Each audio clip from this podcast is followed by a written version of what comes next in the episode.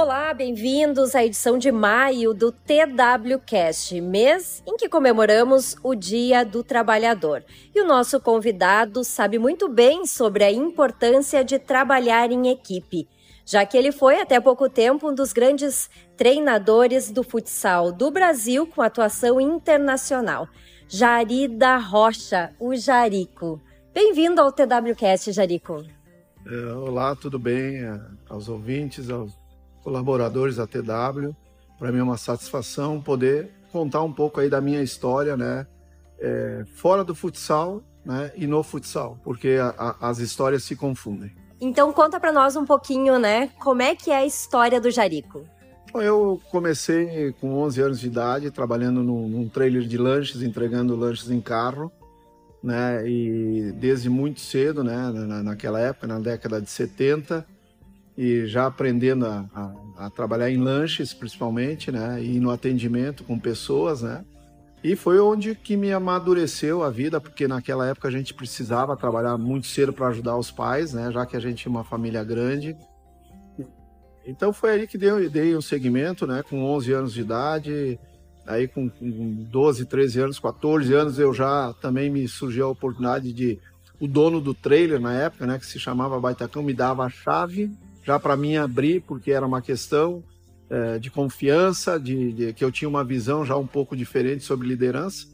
Então, começa por aí, né? E, e tenho muito orgulho dessa minha primeira passagem, que foi o lanche, onde eu tenho até hoje também, né? Então, aí começa a minha história. E no futsal? Como que você começou a se relacionar com esse esporte? Aí isso já foi na década de oitenta, né? Onde o meu irmão mais velho jogava futsal. E a gente sempre tinha curiosidade de ficar esperando ele para saber o resultado. E foi ali, não sei porquê, né, da paixão que começou a nascer. Depois eu fui tentar jogar bola, mas me identifiquei mais com o futsal. O meu pensamento até então era apenas uh, jogar futsal, né?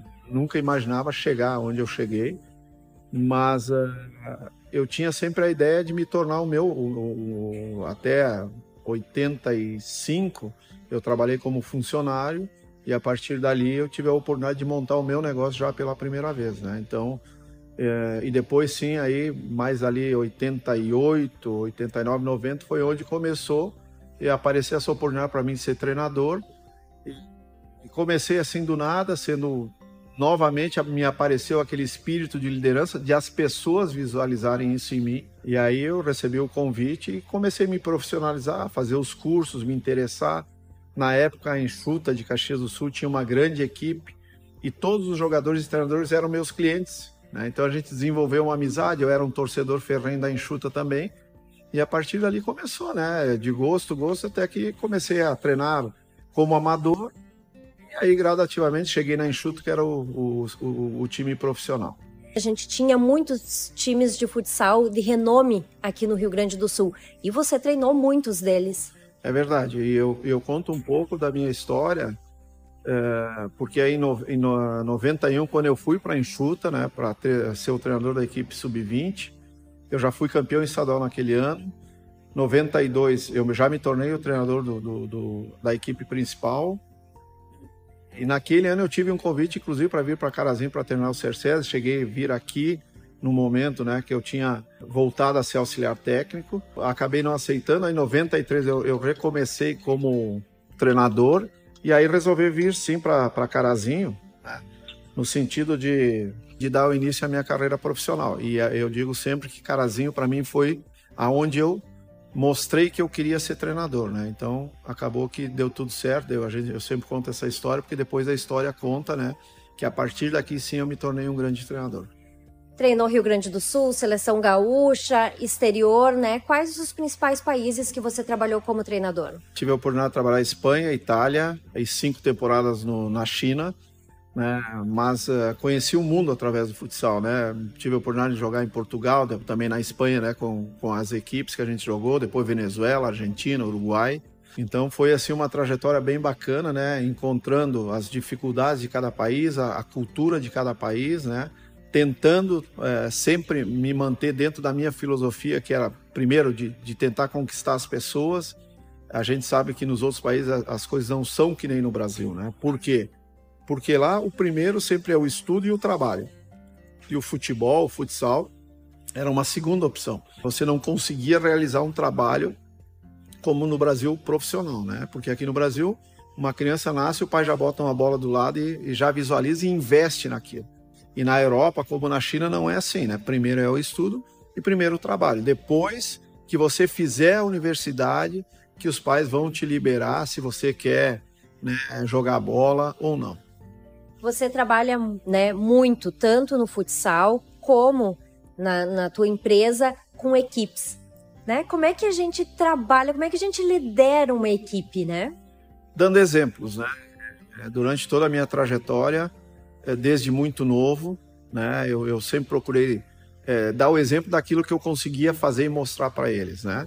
Claro que tudo isso teve um período de amadurecimento e realmente no esporte eu consegui, tentei também mostrar os exemplos aqui dentro da hamburgueria, como no futsal a gente sempre faz. Isso que me demonstrou sempre, é dar os, dar os exemplos, né? Não deixar o, o problema uh, se distanciar, conversar olho no olho, né? Procurar fazer que todos pensem o mesmo objetivo. Né? E o mesmo objetivo ele só funciona desde uma engrenagem, desde aquele colaborador que começa a limpeza, que abre a, a porta da empresa, porque... É, é o que nós usamos aqui. Não adianta nós, os proprietários, comprarem um produto bom se o, o, o final, que é a montagem do lanche, não for bom. Então é isso que a gente procura passar sempre, os exemplos que eu tive na minha vida. Cometi muitos erros, né, com certeza, abri mão de muita coisa. Mas isso me dá hoje chegar nos sessenta e um anos com uma maturidade muito grande, né, sabendo administrar cada problema, é, cada situação que aparece aí, tanto na hamburgueria como no, no futsal. Que dicas que você dá, né, para ter um bom trabalho em equipe? A gente sabe, como você disse, que é uma engrenagem, né?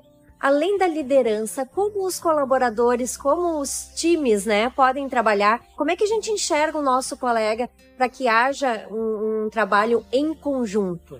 Eu, particularmente, né, eu sempre ouvi muito, né? Então, sempre nas minhas lideranças, nos meus campeonatos...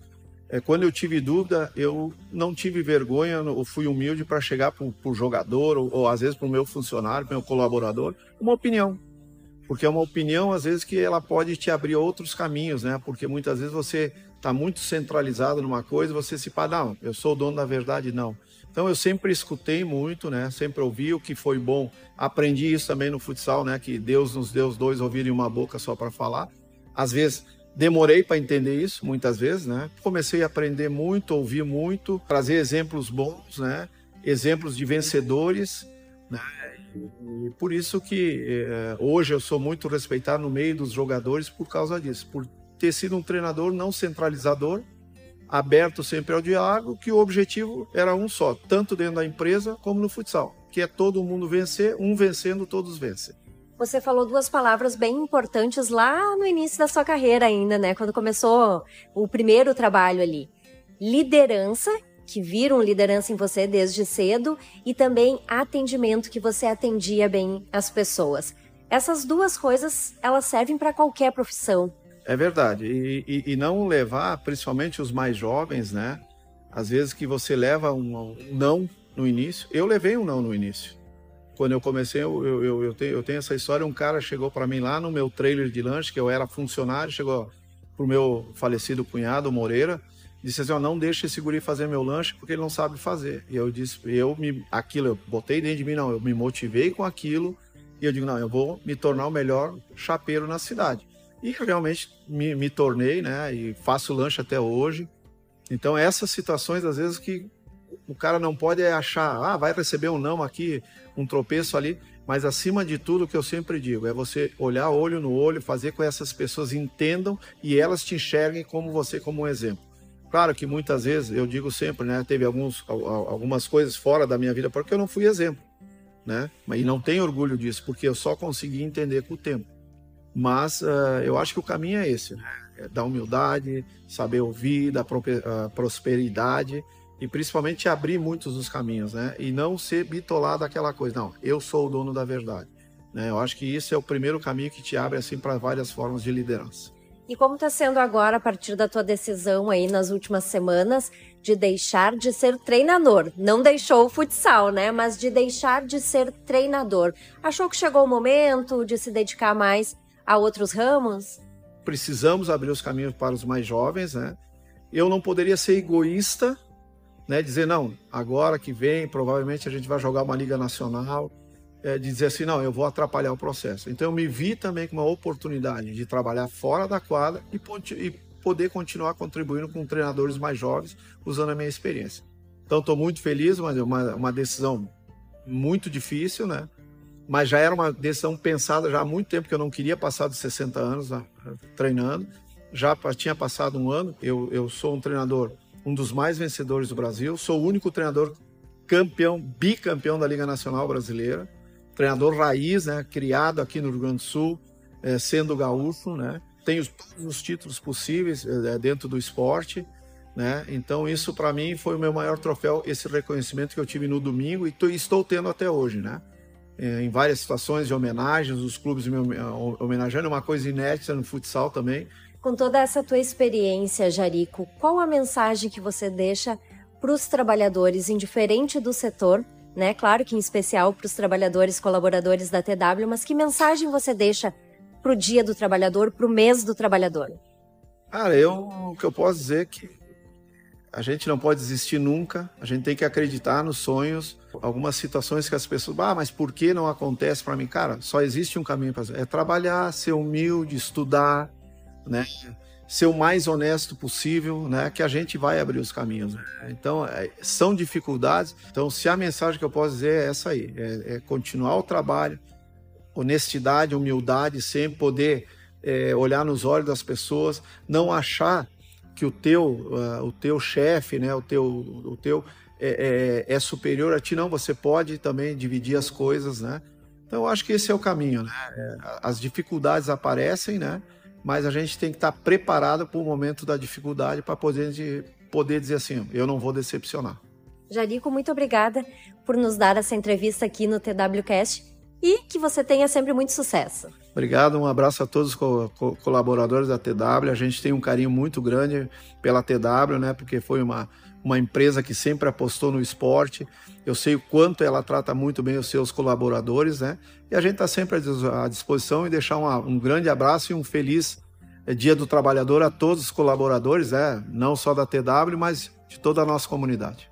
Isso aí, muito obrigada, Jarico. Essa foi a edição de maio do TWCast. Um abraço e até mais.